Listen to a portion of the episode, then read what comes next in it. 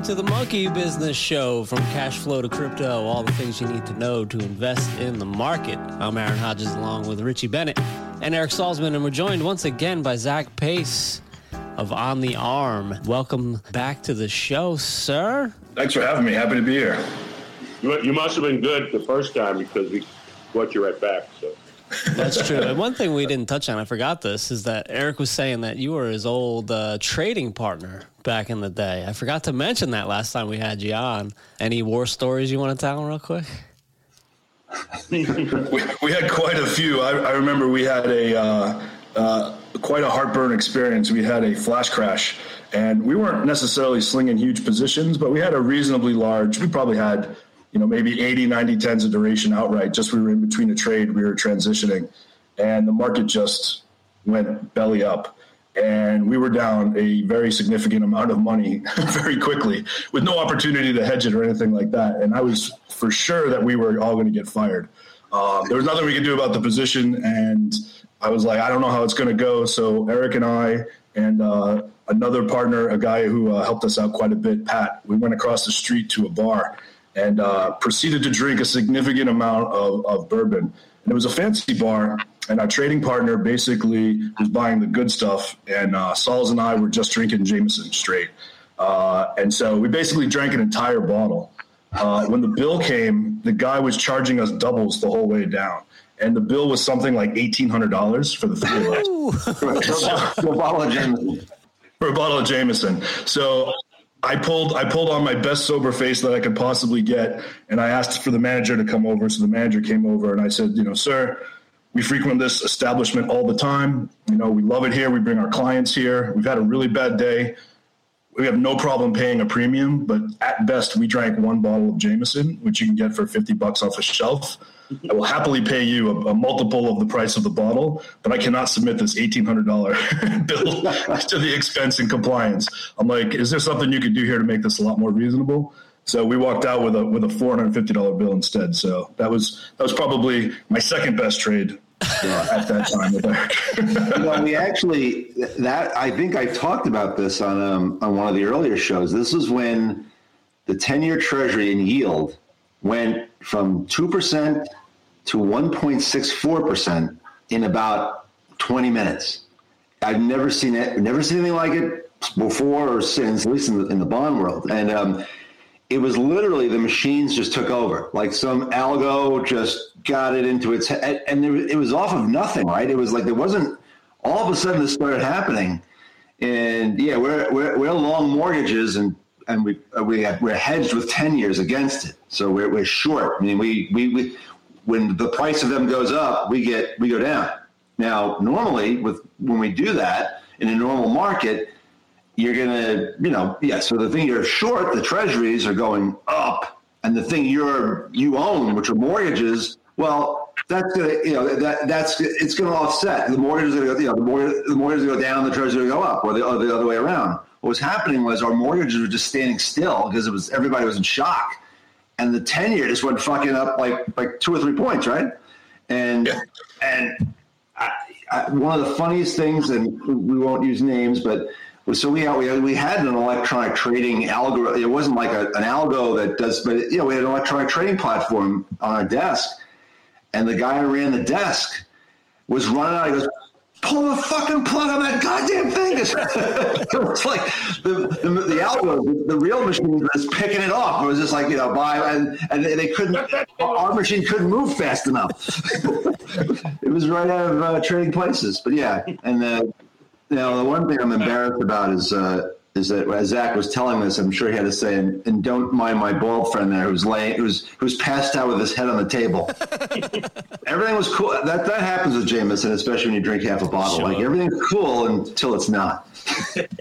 what was cool was that our, our third partner took the train and walked Eric all the way back to his basically to his hometown and made sure he got home safely, which was above and beyond the call of duty that night. Way above especially because he was probably going to get fired if the market didn't turn around the next day. right. Should we come in? Should we come in today? the algorithm's about to heat up on marijuana. I'm told with 420 approaching and with uh, legalization.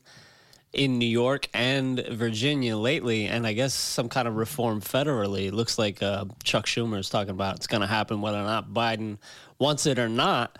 So, what do we look for? I mean, I, am looking at a couple different companies. I'm just coming in from a perspective of I think marijuana is going to be big business. So, get me in on some stocks here. What are the big ones that people are looking at, Zach? Yeah, so there's the three big companies that are sort of the most well known, like Tilray, Canopy, Cronos. Those are sort of your biggest players, the more established players in the space, and a lot of you know those are the ones included in the marijuana ETFs and all of that. Um, there's another list of sort of growth companies in the space. Of those, I think GRWG, Growth Generation, is like a, a, really interesting one. It has, a, it has a nice chart. And then there's some other ones that have like a lot of momentum behind them, like Aphria, APHA. The one thing to note so your excitement is shared by a lot of people, um, but there's definitely. So, so all of these stocks, if you look at them from you know back in, in even October of last year, these stocks have tripled, right? Uh, sometimes even more so than that. So a lot of times when you get a trade like this. It's almost like dot comish in the sense that the enthusiasm and the money rushes to the market before there's really a business plan to capture it. And so, you know, I, I would caution any investor without you know plunging in is to have sort of a longer term view and get some targets that they're looking for because for example new jersey went legal in november right that's when it went through the ballot the law didn't get passed until you know sometime early this year well, the very first commission meeting is going to be this coming Monday, right? They didn't even get the board together, the the, the, the CRC board for New Jersey, uh, until this past week, and they're going to have their first meeting coming up Monday. Well, it's going to be at least a year, if not 18 months, before there's a dispensary open in New Jersey for recreational use, right? These things just take a very long time. You know, you run into the enthusiasm gets tempered by it's not just a switch, you turn it on and it's legal. You know, one, it's the banking issues, which I think we talked about last time. But two, you know, regulation is the is really the the, the governor on the on the process. If you take a look at some of the regulations that they're putting in place now, uh, there's all kinds of issues about how close can it be to a school? Does the town, the, the town that the dispensary's in, do they approve of it? What are the levels of THC you can have in the product? What are the range of products you can have? Like, what are the ID forms of ID you need to have to come into the in, into the store? You know, there's a, and then there's a whole nother element of it, which is the social equity part. And so, with very good reason, you know, the, the, war on drugs has had a disproportionate effect on, on communities of color. And so, people are saying, well, you're going to make this legal, and all these people are going to make all of this money off of you know this brand new business and it's going to be you know gold gold rush you know situation but look at all these guys who went to jail because they had three strikes against them for having an ounce of weed like we need to address that i agree it needs to be addressed I think what's happening though is politicians being politicians and looking for sound bites. They're trying to mix the social equity with the regulatory and sort of business environment, and they're conflating the two issues. Uh, and so what's going to happen is you're going to have regulations and, and things that are go- you're going to have to jump through a lot of hoops to sort of get the state compliance to start your businesses, and I think that's going to slow growth quite a bit. To me, like the the, the whole if it's a, fe- a, federal regulatory, so I'm assuming it'd be under alcohol, tobacco, and firearms. Like, where are they anywhere near kind of putting together the, or are they really far away from having to work it out. So what, what, I think they're much further away than you think. Uh, you know, the, the Department of Alcohol, Tobacco, and Firearm is starting to meet with marijuana commissions and get do like fact finding and research in that regard. Um, you know, you also have the issue where President Harris, I mean, sorry, Vice President Harris, uh,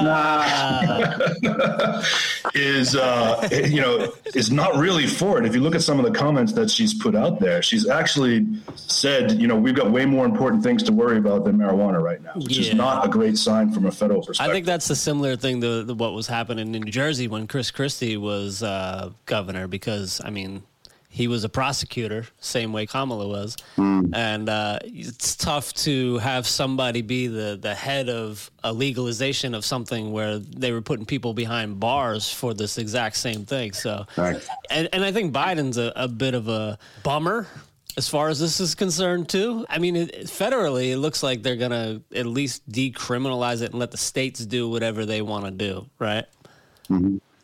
the problem is going to be is if you only have local legalization statewide you're not going to be able to transport it to the states that don't have it until you have a federal law that allows everything to move. So the transport of the of the legal drug, if you will, cannot happen. If say you're in Florida, like I am, and it's not uh, legal to um, have marijuana, and you're in Colorado where it is, you can't just call the Colorado place and say, "Give me a pack of weed and send it to me quickly." So that's going to be a hurdle, I think, for a lot of these companies. Here's another potential hurdle, and um, to to quote our favorite movie, The Godfather. If you remember when Don Corleone finally relented to Barzini to uh, to get into the, the drug business. For years, I paid my people extra so they wouldn't do that kind of business. And he tells Tom Hagen to make, you know, oh, Tom Hagen, remember he tells the Don after they're on the car ride on the way home, and he says, I'll, I'll, we'll insist that all of these guys have clean, all the people that are dealing the drugs will have a clean record. And, you know, of course, Don says to him, ask, don't insist. Are there a lot of people that are kind of big guys in the, or gals in the, in the weed business that have a criminal uh, you know, a criminal record or a criminal past and what you know so some of the greatest minds probably in the business as far as how it all works and like will they be will they be excluded or like, how does that work if you have a if you have a, a, a legal issues? Times have changed. It's not like the old days where we can do anything we want so so that's where the social equity part comes in so i think one of the reasons they're tying the social equity component to the new regulations for opening is because they do want all of these people who are the subject matter experts and sort of practitioners in the space to be able to uh, interact and, and, do business without any sort of uh, marks against them. And quite a few do have, you know, prior situations where you know maybe they were caught with a, an ounce of weed or something like that. And it is on their record. And so that that creates issues when you're trying to do ipos and people are doing due diligence and, and you're trying to do banking relationships that will raise some eyebrows and things like that. So i think what they're trying to do is they're trying to expunge all of those you know sort of nonviolent um, drug related charges and sort of clean the slate for everybody that way um, so that they don't have any problems going forward. Because you're right, like anybody who is a subject matter expert in the space right now, it hasn't been legal that long, and so they've been doing it longer than, right. than it's been legal. So they've the chances of them having been caught, you know, are probably fairly high. I have a question. Um, you guys on the older side, like I am, may know why this ticker is has this uh, this ETF has this ticker. But one of the um, main ETFs is the ticker MJ, right? That's I think it's called Alternative Harvest ETF. You guys, Zach and Eric, may know this. I know it. Aaron, I wanted to ask you: Do you know why this ETF might be called MJ? Uh, because it's named after Michael Jordan. That is incorrect, sir. See, back in the day when Eric, Zach, and I sat in health class and learned about dangerous drugs, they gave them different nicknames pot, weed. So this tells me, this gives me a clue as to to segue into talking about what kind of people are driving the bus here in these uh, programs. This is old school. They used to call pot, Aaron, Mary Jane. Come on, Richie. You think I don't Mary, know that? Come on, Richie. somebody, somebody who's running this ETF said, let's put the ticker MJ. And there's probably many young folk that do not know why it's called MJ, and that is probably why. So you do have some people who are older folks who perhaps have been in this market for a long time, probably called the black market at some point, and are now uh, at the post of running these ETFs.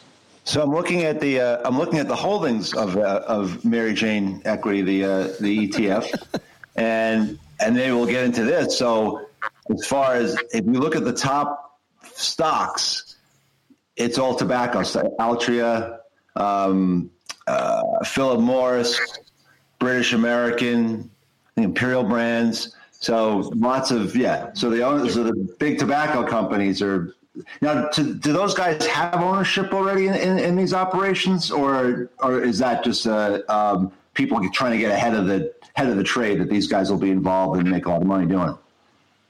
I think yeah, there are some right. Like uh, uh, there, took a big bath on the vaping thing. yeah, Uh, Philip Morris, right? They like yep. paid thirteen billion dollars or some shit for like a big stake in one of those vaping companies and wrote it down to like four billion a year later. like they tried, but it's also like uh, we were before we came on. A lot of the alcohol companies are, are investors too, right? Into this, so you, you want to pop a gummy bear, you drink your beer, and you have a good old time. It's it's illegal in the state of Florida. Shouldn't take Texas. I may they may put me in jail like White Boy Rick. Good movie. Netflix, yeah. Yeah. It's about this kid, and his, he's a, was a legend in, in Detroit in the in the eighties. He was a 17 year old kid. Well, actually, he started. He was a, he was actually employed by the FBI. The FBI put this kid in at 14 years old because he just was able to get in with all the, the big big drug crews in, in Detroit. And I won't go the whole story, but it's a, it's a great. It's on Netflix called White Boy, and his so his nickname was White Boy Rick. And White Boy Rick was sentenced. He got caught with eight kilos, and he was sentenced life in prison without parole in the 80s. And the reason was was because he as he was a very smart kid too. And he he knew what was going on and he knew all the corruption that was going on in Detroit from the from the mayor to the chief of police to every by the way, the chief of police in that the real chief of police was Eddie Murphy's boss in um uh what's the he's a cop? I should know that. Uh, Beverly Hills Cop. Beverly Hills Cop, sorry. Yes. So, long story short, th- this guy knew so much that they were able to jam this kid up, and the FBI just stepped back and said, "We," because they cut him loose. Like after a few years, he they he had done everything they needed him to do. They just cut this kid loose, and he had they took him out of school. Like he said, "I got school tomorrow." And, they, and the FBI would go, yeah, yeah, fuck that. Like you, you need to be there. Like you need to be going to that party. So they could, so and then they cut the kid loose. So goes, all right, well, I guess I'm I'm a legit drug dealer now. I'm hooked in with all these crews. I might as well be a drug dealer. So uh, it's a it's a terrible. I mean, it's a very it's a very entertaining story, but terrible.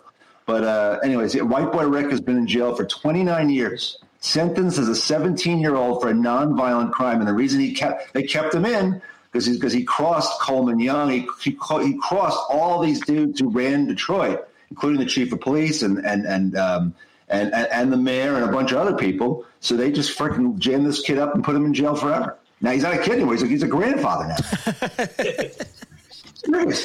Anyway, sorry, sorry to go off on the That's other right. side. But, I uh, mean, one of the things that one of the companies that I'm looking at is all about compliance because there is a lot of shadiness and corruption in this stuff since it's just starting, right? Yeah, you guys didn't have a chance to really look at it, but uh, Akerna is the the company that I'm looking at, and it's it seems interesting. Uh, it's cannabis compliance, inventory tracking, and provider of cannabis enterprise resource planning. There's a lot more to it, and they own a, lot of different brands and companies that are in this the software and compliance space. I think because Zach, you got me thinking last time you were on about not necessarily investing in the flower directly or dispensaries directly, but different uh, segments of this industry, and that's that's one of the ones that I'm looking at right now. I don't know if you have any kind of recommendations for that or not. Yeah, I, I think it, it's a really interesting company. So when it comes to compliance, there's there's really like a couple key like elements that that need to be complied with, right? So number one is the banking. We've talked about that. But number two is is the, the way that the plants are grown. Uh, and whether they're organic. So when you're talking about uh, California Clean, those are like the highest, just like with the vehicles, California has the highest standards for emissions for vehicles. That's a Katy Perry song, isn't it? California clean. you definitely don't want me singing that. That's for sure. Uh, but th- they do have very high standards for keeping it clean. And what's interesting is, is they want to they want to do um, you know track and trace technology. So they want to know where the where the seed was planted, what kind of soil it was in, the pH levels, the amount of light that it gets, how much water it got, um, how fast did it grow, then where did it get shipped to, did it get, t- and then it gets tested all along the way. And this is where I think it gets really interesting. And I'd be I'd be uh, curious if Akerna has a solution for this. So in California, every time the the plant or the product changes hands, it needs to be recertified and retested. Make sure you know it didn't get contaminated along the way, so on and so forth. So for the most part, it's okay. It's expensive, right? Like because you got to like, and you lose some of the product, and it takes you know as much as you know two or three weeks. They're starting to get a little bit better on, on the testing and a little bit faster, but it takes time. It slows it down. We're talking about a, a plant here that can deteriorate if it's not handled properly and all that kind of thing. Um, like I mentioned, it is expensive. But what happens is as you start taking the plant and putting it into other products, right? A lot of these processes distill the product right? So they extract oils, they extract the THC, the CBD, etc. Well, when you distill anything, you're taking many parts down to a few. So now, if you retest that product, which was 100% clean, California clean, and it had certain level, like no, almost no, 0.00% levels of, of, pesticides and you know all this other stuff, whatever. Well, now you distill it, and now you're concentrating that by 10, 100 times, whatever the number ends up being. And now all of a sudden, this next level stuff pops, and it doesn't pass all of the testing right? Because it's concentrated and you can only have so much per. So I don't know if there's a testing company that can solve that problem. I don't know if it has to be done from a regulatory perspective, but I think, you know, being able to prove the track and trace and the cleanness of the product, even when you distill down, I think is a big problem for the industry to solve.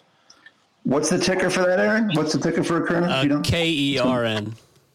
K E R N. Yeah. For, for the monkeys out there. For the monkeys, don't listen or follow anything that I do or say. That's for sure. Do do your own due diligence, but uh, I, I, think it's an interesting one. And another one that I'm looking at is Green Lane Holdings. They're actually hooked up with like Juul. so that's like vaporizers, and they do the, they supply uh, rolling papers, grinders, and they're into e-commerce and all these things. So that's just just food for thought. That's kind of just where I was going to as far as. Uh, not necessarily investing in weed itself, but supporting accessories and things like that. So, Zach, yeah, I think we touched a little bit, but is, are there any other um, companies that you think might break out in this space? Yeah, well, I can tell you there's a few to have warnings about, right? So, you know, there's there's, you know, all these hot tips for the stock that's going to explode and, and you know, like we talked about a little bit, all of these stocks have, you know, tripled, quadrupled, you know, sometimes even more since since last, basically since November when when a couple states, including New Jersey, um, voted for legalization. One that had been a hot stock for a while is Sundial, SNDL. The thing about this stock was it was, you know, uh, supposedly a lightweight growth company. It was going to explode. It had a, you know, the stock's price was under five bucks. You know, it was really cheap, and and you know the Wall Street bets and Reddit crowds went crazy for it got to be careful with companies like that because just a little bit of due diligence on sort of the, the you know senior level management and the business plan that's associated with it would raise a few flags. And as a result, the stock went from I think it exploded up to like you know three dollars and fifty cents, and now it's down under a dollar, right around a dollar, right? So I, I think you know the hot tips. I think the best advice you could give any sort of cannabis investor is to truly understand the business model and how these companies make money who just released the other day. I think they had $32 million in revenue and $5 million in losses. And what was the name of the company? It was, I think it was Trulieve, I think was the company that just got popped out.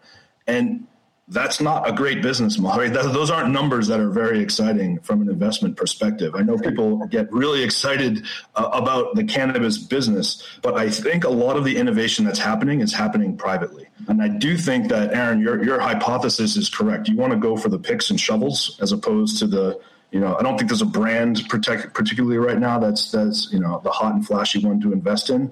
The RFID technology that you mentioned earlier is really exciting. You can think of a whole bunch of different use cases. You know, let's say you buy a product and you scan the QR code on the packaging while you and your friends eat your edibles or vape whatever it is that you're doing. And do you guys remember VH1 pop-up videos? Sure. Sure you could have literally all the facts. Hey, this this plant was seeded in uh, San Bernardino, California, and it got this much sunlight per day, and it moved over through this and this, and then it can say this strain was originally developed by this planter, this whatever, and you could assign music to it, so that like depending on which product you're using, there could be different music in the background that comes out of your iPad. So I think there's like a lot of really exciting ways to to incorporate the technology around it.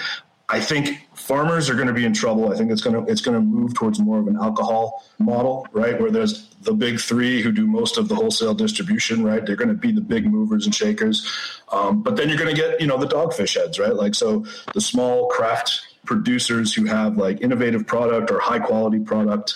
Um, you know whether or not you can invest in those. I think as a, as a, as a you almost want to do all of your investment locally right?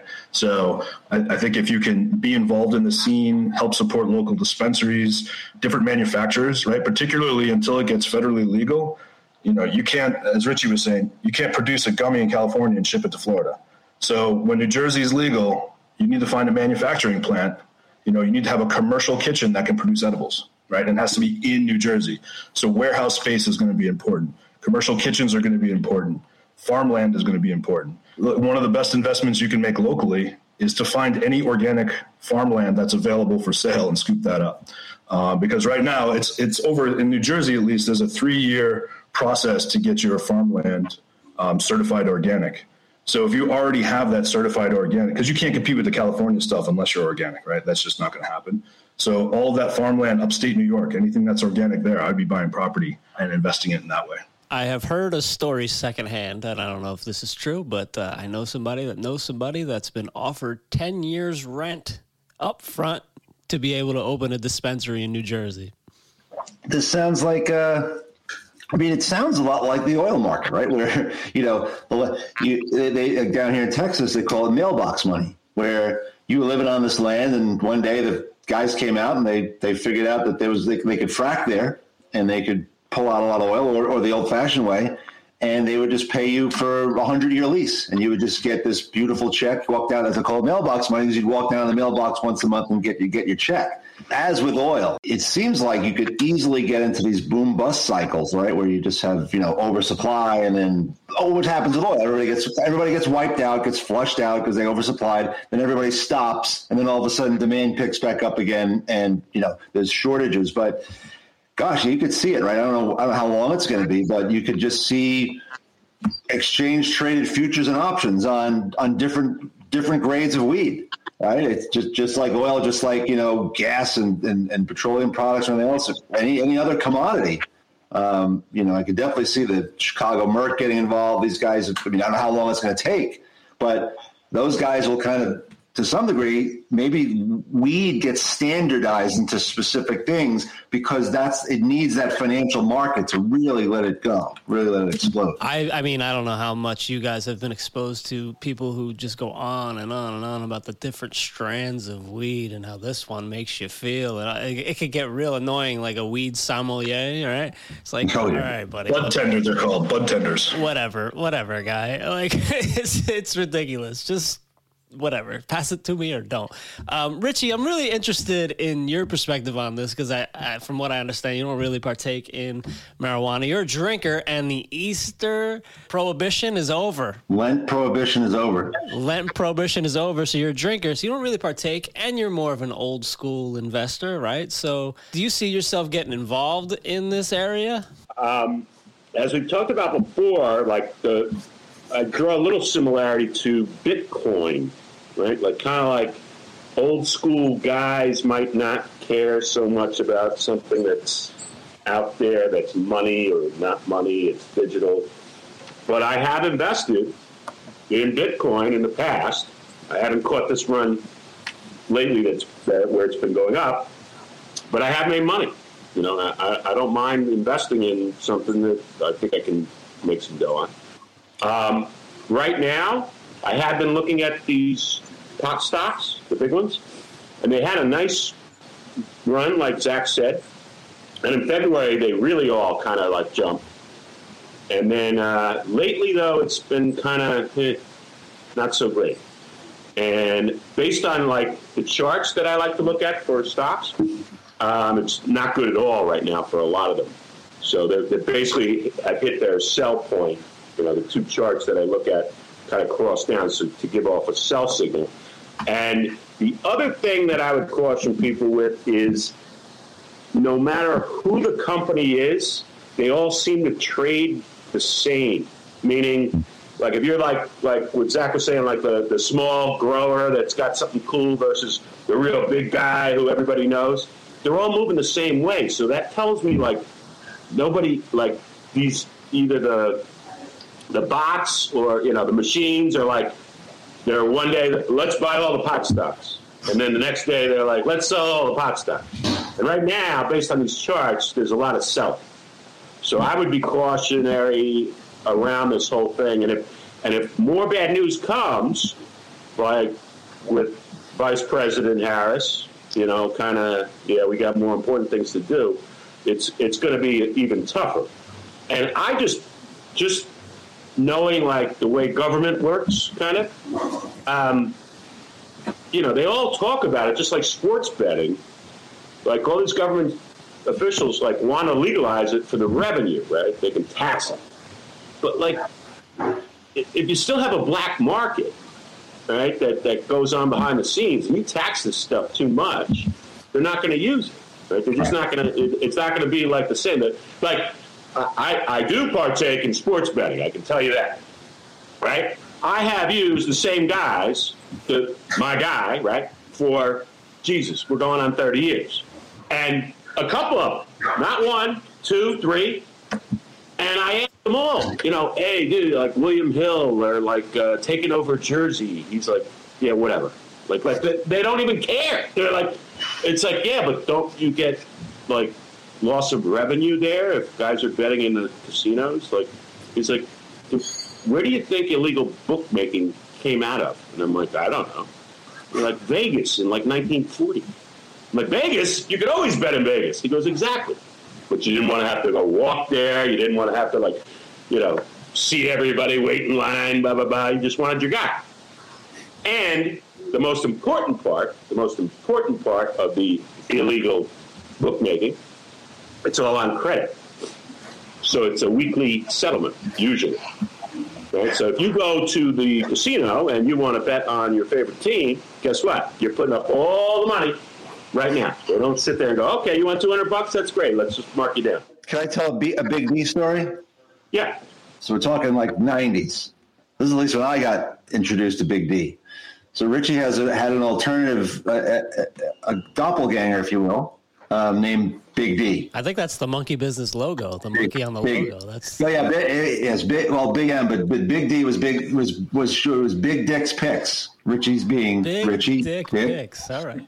So Richie used to do a um, he had a nine hundred number. One that was a one nine hundred eight Big Dick's picks, and. that was that's what he used to do back in the day. You'd call and then they'd give you what the what the picks were. So Richie used to have like back in again back in the day, and this is when betting was college football was great because you'd have all these all these for a couple of weeks you'd have thousands of you know hundreds of games being played. There's no way that everybody could cover. They would put a line out in these games, but they couldn't. The bookies couldn't do enough of analysis to really cover this one obscure game, but they were making a line on. So we'd make a lot of money. Richie was the first two or three weeks of that. He used to pull out these these locks of the week.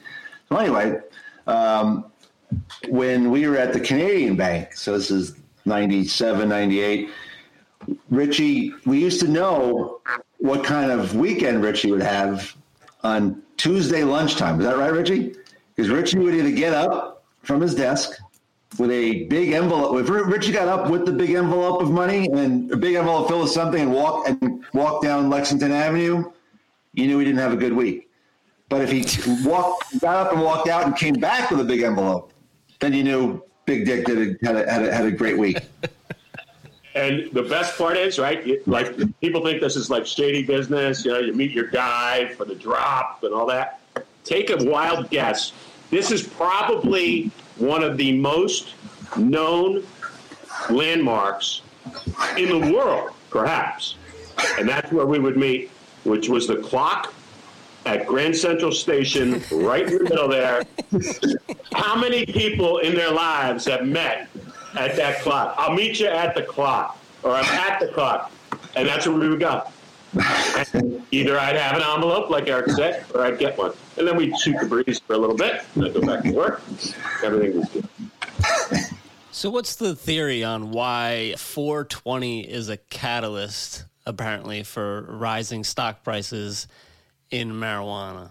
Well, obviously, 420 is the police code for when you get busted with possession, right? So, uh, so it, it, gets sort of like a cool factor by saying, "Oh yeah, it's 420, it's 420." So much in the same way, the sales that for for uh, for Guinness and Jameson go up for St. Patrick's Day.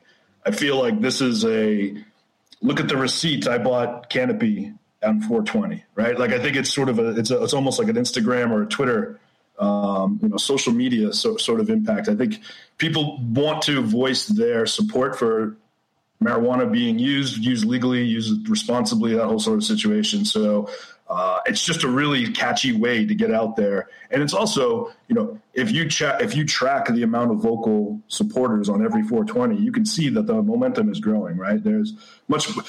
We wouldn't be having this conversation even two years ago, right? Like this would still sort of be hush hush. We, you know, the, the reputational risk of talking about it in a supportive manner has changed, right? Uh, and so I think vocal showing your vocal support on a day like 420 it's kind of like I mean, we have had corona so no one does parades anymore but there used to be parades all the time. And whatever it is you were supporting you came out and supported that parade. And you know the attendance and sort of the enthusiasm of the participants kind of gave you an idea of how important that issue was relative to the other events that were having parades. So i think that's a lot of it that, that behind that uh, the 420 phenomenon hmm. eric are you going to be having any parades in texas no, the only parade we're having in Texas is we're all getting in the um, the uh, the moving van and and leaving Texas. Oh, you're uh, selling it. You got a buyer, huh? Yeah. Well, no. Well, I mean, gosh, talk about putting a house on the market. Um, now it's just uh, that they're telling me we'll put it. On, we're going to put it on in a couple of weeks, and um, and it should go like on the first or second day. So uh, that that'll be nice. Um, I, I, will miss Texas. No, no, one else in my family will will miss it. Um, but uh, yeah, so we're moving. Um, and uh, yeah, there's no there's no there's no pot parades in Texas. I'll, I'll tell you that. They like, I mean, I don't know how some of the other conservative states are, but I mean, down here it's just well, it's weird because Texas is such a big state, right? So you have, you know, you're not going to stop weed in Austin, right? Like, like, you know, people who come, like my, my son was up there with some of his friends from California. Jared goes to uh, Texas and Lubbock, but he, they were in Austin and his Northern California friends were like, dude, like this place is like this is like home. Like I love this, you know. But and San Antonio is pretty, you know, pretty a lot this very similar. Um, if you drive like 50 minutes out of both of those cities, either east west, east or west, you're in the middle of you know just you're in the middle of God's country. You're in the middle of you know ranch and cattle country and oil country, and it is really conservative. And I, I don't know why they hate weed so much, but they they really hate it, and probably because you can't really grow it here. They, they probably can't grow it otherwise. They do. But um, yeah. So with just so like I, am looking at Tilray, Tilray, and so so Tilray. I mean, it's got eighteen percent short interest right now. Can you play? Is the market not mature enough that you like if you want to play like you're, you're saying Zach and Richie about a relative value play? let's think about that, like just for the monkeys. Um, so last week, Richie, you, you were you were going against a, a Airbnb, and we're like, well, you could do that, or you can. Um, you you can you can maybe maybe short Airbnb, but then go long some of the, the good hotel hotel stocks because you don't want to necessarily get short that entire sector when the economy comes roaring back you know, you could be short A and B, but but it still it may still may go up and just follow the whole sector. So you want to do a relative value long short play. Um, are there any are there any ways to play this from a relative value side with the stocks that are out there and trade relatively frequently? Not specific names per se, but just you know, is it are we there yet? So if you're if you're competent or, or, or brave enough to play in option space, some of the vol, the implied vol on these weed stocks are really high. so you can, if you have targeted levels, so, so the way that I've been playing it for positions that I think have a chance to go up, I've been selling puts. You know, if you get a sign, then you can sell covered calls against them, right? I wouldn't sell any naked calls. That, that's probably a disaster. Um, that's like a GME stock, you know, situation waiting to happen. But I think that you can collect quite a bit of premium you know selling selling the options in this space around levels that you feel comfortable with, right? Like so, till uh, Tilray's down. Uh, what is it? I haven't checked it since we've been on this, but uh, it's around 19 bucks or so when, when we started. Yeah. Um, so you know, if you take a look at maybe the you know the the, the put options one or two weeks out, you know, at 17 16 dollars, like you still can collect a decent premium depending on how much buying power you have, you could start to you could really start to to clip some some uh, some nice premiums in there. So you, you say the the seventeen puts like May May. I wouldn't even go out that far. Uh, uh, if you could play them week by week, you know, collect your premiums on a weekly basis. Right. You know, I've done that a few times. I've gotten hit. I've gotten hit at certain levels. Then I turn around, sell the covered calls. I get lifted out of the covered calls. You know, but it's all around the same strike. So you know, the stock doesn't make or lose the money that way, but you're collecting a ton of money with the implied vols being so high on the on those options. Hmm. Walk me through that real quick. You're saying the price is at 19 and you're saying there's $17 puts. Is that what you said? So what what does that mean exactly? You're betting for it to go down to 17? So the, the strike price for an option is $17. Uh, if it's a put option, that means you have the right to sell that stock at $17. So you'd only exercise that option if the price was below $17. So when you sell the put option, it's basically the exact inverse. So when you sell the put option, you're saying, I, I promise I will buy this stock at 17 when you if, if you ever choose to exercise that option. Wow. And so check yeah. this out. So I just looked at the uh, so the implied vol on this option is 104%, which Aaron is off, off the charts. So I, I'm looking at a, a May option.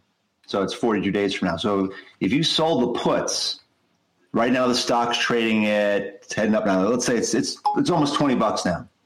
If you sold if you sold the 17 puts, you would get paid um, a buck 44, which means that you as long as the stock doesn't go down through 17 to, to 1550 call it you're gonna you're gonna make money because you got paid. You're getting paid to, to write that out. Now again it's it's it, it's dangerous but at least it's your, your downside isn't infinity. Your downside is you know stock goes to stock goes to zero.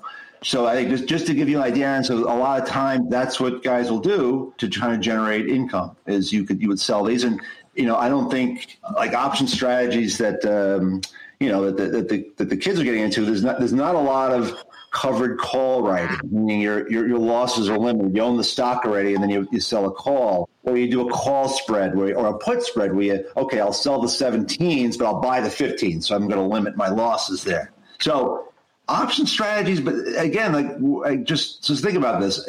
If you don't know what I'm talking about right now, don't. I mean, it's just been doing this for so long, right? It's like don't do it. I wouldn't Learn. even know where to start, man. Like, I, like some of it makes sense, but like I can can't even imagine applying this on my own. I'd have to have somebody hold my hand every step of the way and show me what you're doing. And even then, I'm not even sure I would get it. Yeah, yeah. So it's just practice, right? So you have to do it over and over again, get your reps in, and then you kind of understand it. Is that right? Yeah. You get your reps in with paper money. Don't you know? Yeah. and here, here's the tricky part about options too. Options trade in hundred lots, right? Yeah. So you're like, oh, I'll only sell one option for Tilray. Well, that's hundred shares, which means if you get assigned, you're buying 100 shares at seventeen dollars. So you better have seventeen hundred dollars ready to buy, you know, to, to, to put to work. So that's where it gets the math. The math gets a little bit uh, what do you want to call it? Like exponential. When you start doing like numbers of numbers of contracts times ten times a hundred, all of a sudden, like it can start to be big money pretty quickly. Well, that's why you know. Again, we've always been pushing against this idea that you know that that people who don't really know the product yet are, are buying options. And it's like you know, you know, I, I, know you get a bigger bang for your buck, right? Because I buy one option, I could I, I basically control 100 shares of Google, but or 100 shares of of GameStop and people, I mean, kids have made a lot of money. I mean, there are some kids out there that I know that have made more money than I than I've done this year, like working, and I'm 56 years old. Uh, they've and they're killing it. Um, but there's going to be a time, and it's starting to happen now, where you know what, you could buy that thing, and you don't. And the thing is, like, they're not like I just I just use the the um, the, the I used implied vol vernacular and option trading They're not looking at that. So they're not looking at how freaking expensive this option is. You know, put it against an option on the S&P 500 at the same time, you know, the same, let's say the same, it's, it, it matures May, May 21st, 2021. And you'll see the S&P will be like 15% implied vol, 20 and this thing's trading 104%. Or, I mean, I've, I've seen the game, the GameStop way out of the money, trading at, I think it was, uh, it was like at some point it was 300, like, right? 300, which is like fucking insane. And you got to realize, like, you got to get, you're paying 50 bucks for a freaking option that, you know, you got to not only hit the strike price, but you got to go 50 bucks through it to even start getting your money back.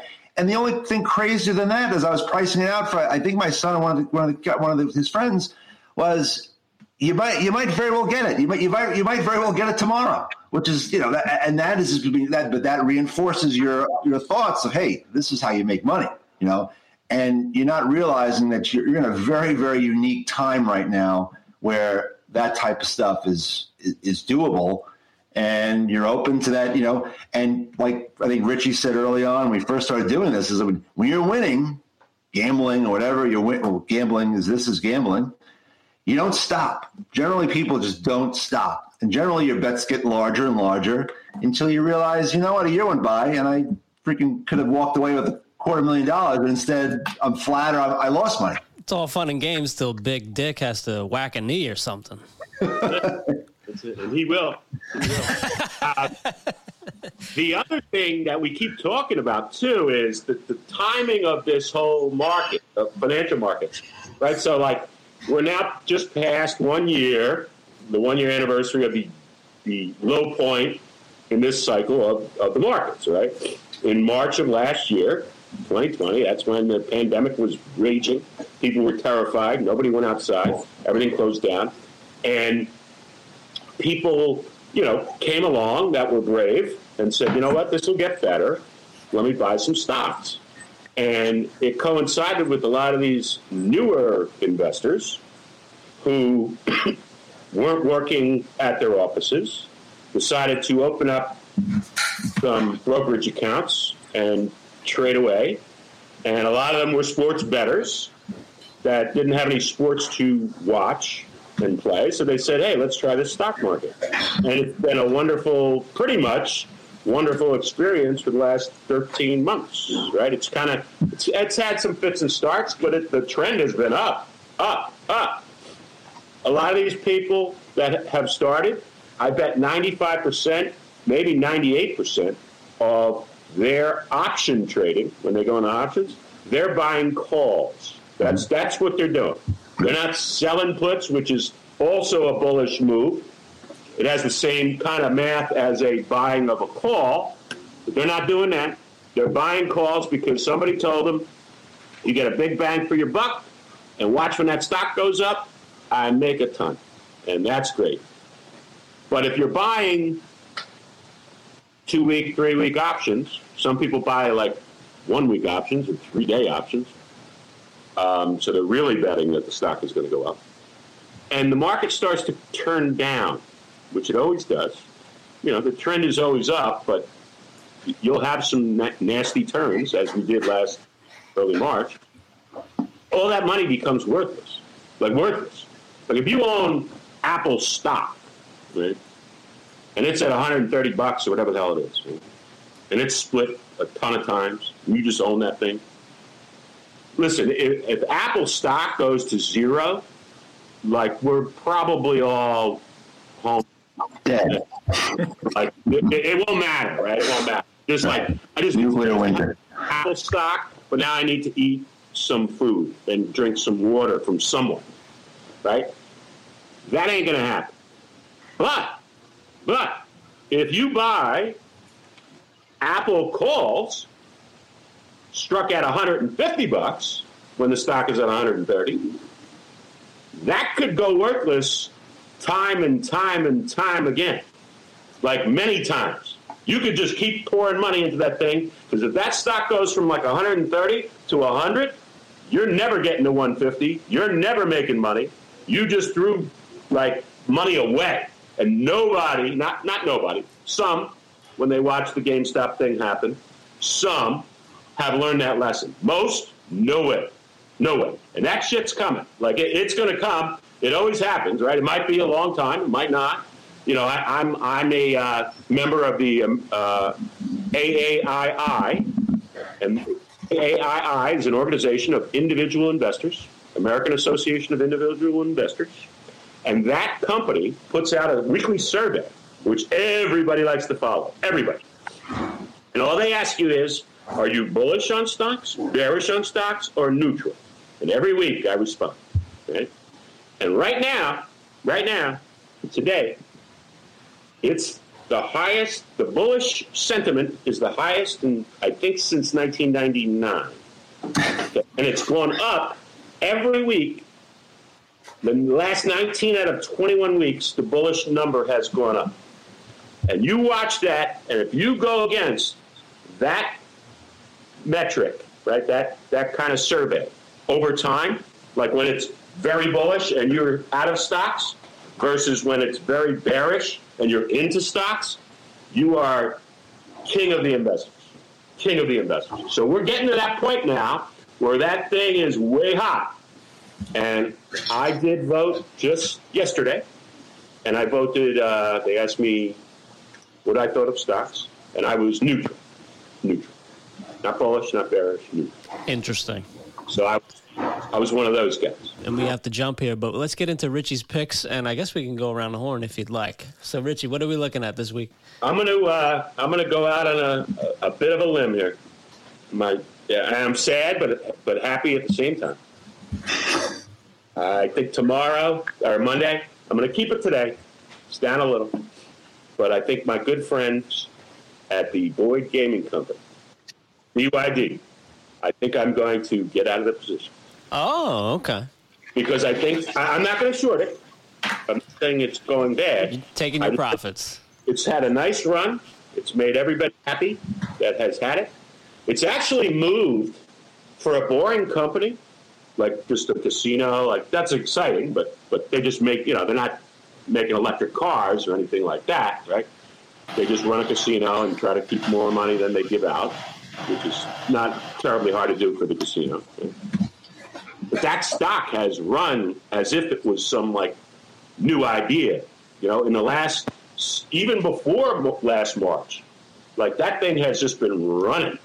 And I'm just looking at a chart from six months ago. Yeah, six months ago, the stock was at about 30, 31. Today is at, it's at 62. 62. So you can't be sad to get out of that one because you know it paid you a lot. Now if it keeps going up, well, Richie's saying that I'm furiously just like Morgan Stanley did to uh, and and Goldman and those guys did to Credit Suisse and Nomura with with the Wanger with the uh, I, I'm. I'm furiously selling where Richie's talking. I'm, before this gets out. out. yeah. Before this gets out to the public, yeah. yeah, he's in, you're front runner. You're, you're tech. You may be technologically challenged right now, so I've I've jumped ahead of you online. That's funny. All right. So Zach, any picks? Yeah, so I'll keep with the theme in terms of uh, cannabis stocks. I really like Grow Generation. They're like a farming supply company. Uh, they're basically like a, a, Lowe's or a Home Depot for for cannabis farming. I would be buying on the dips. It's a little on the high side, like we talked about, but any sort of you know five percent drop in the stock price, I'd be adding and, and sort of establishing a core long term position in that. Probably sell some covered calls against it. And then for your dividend episode next week. I like Annaly, NLY. Just a killer dividend on that stock. It's super stable. People try to play it from the option side. It doesn't move. it's uh, it's an extremely well run company. It basically invests in agency mortgages, and uh, that's a key position for me. I love it. I love it as a dividend play, and I think when dividends start to become a lot more important in this market environment, people are going to start to fall in love with that REIT story again, kind of like they did in 2013 or 14. Right now, it trades at like 90% book value, more or less. And, you know, historically, when dividends are cool, it trades at like 110 to 120. And that's when the company starts issuing shares and stuff at that level. So uh, I like it. I like it for the, all of this year, and uh, it's a core position for me. No, what was the ticker on the pot stock, Zach? Uh, GRWG. GRWG. Thank you. And Eric? Well, other than selling Boyd Gaming, um, for, selling from my long position. Yeah, it's funny. We'll talk about dividends next week. Uh, so Annaly is a very similar uh, product that a similar company that that AGNC that I that I recommend. And again, it's a it's a dividend.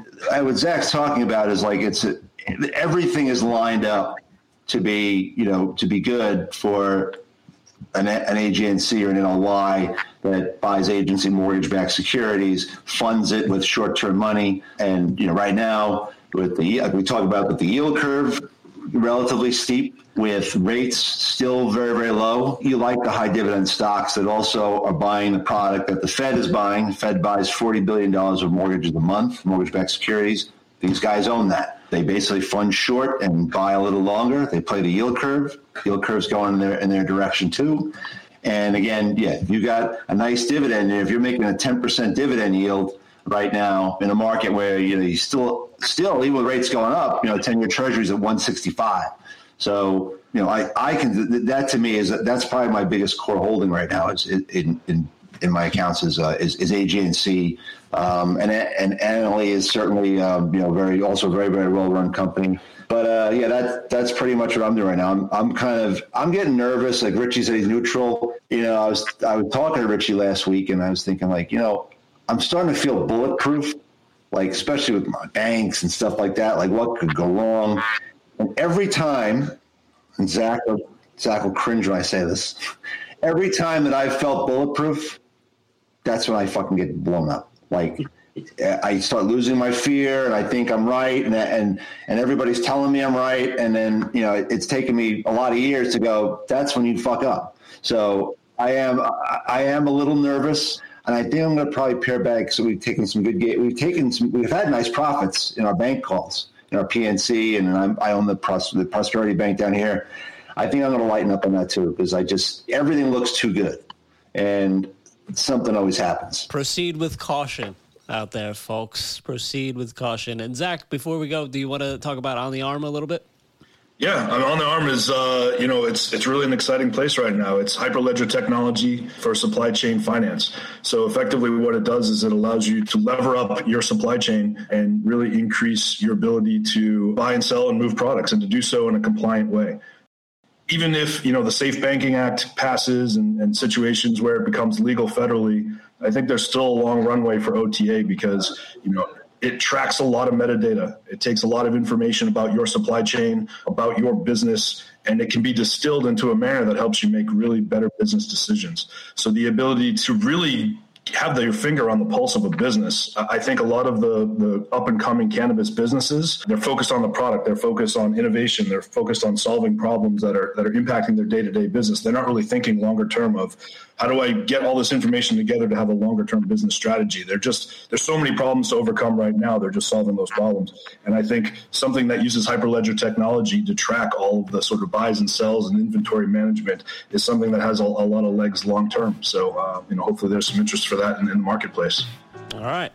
Well, thank you so much for joining us, and thanks for listening, everybody. We'll see you again next week on the Monkey Business Show.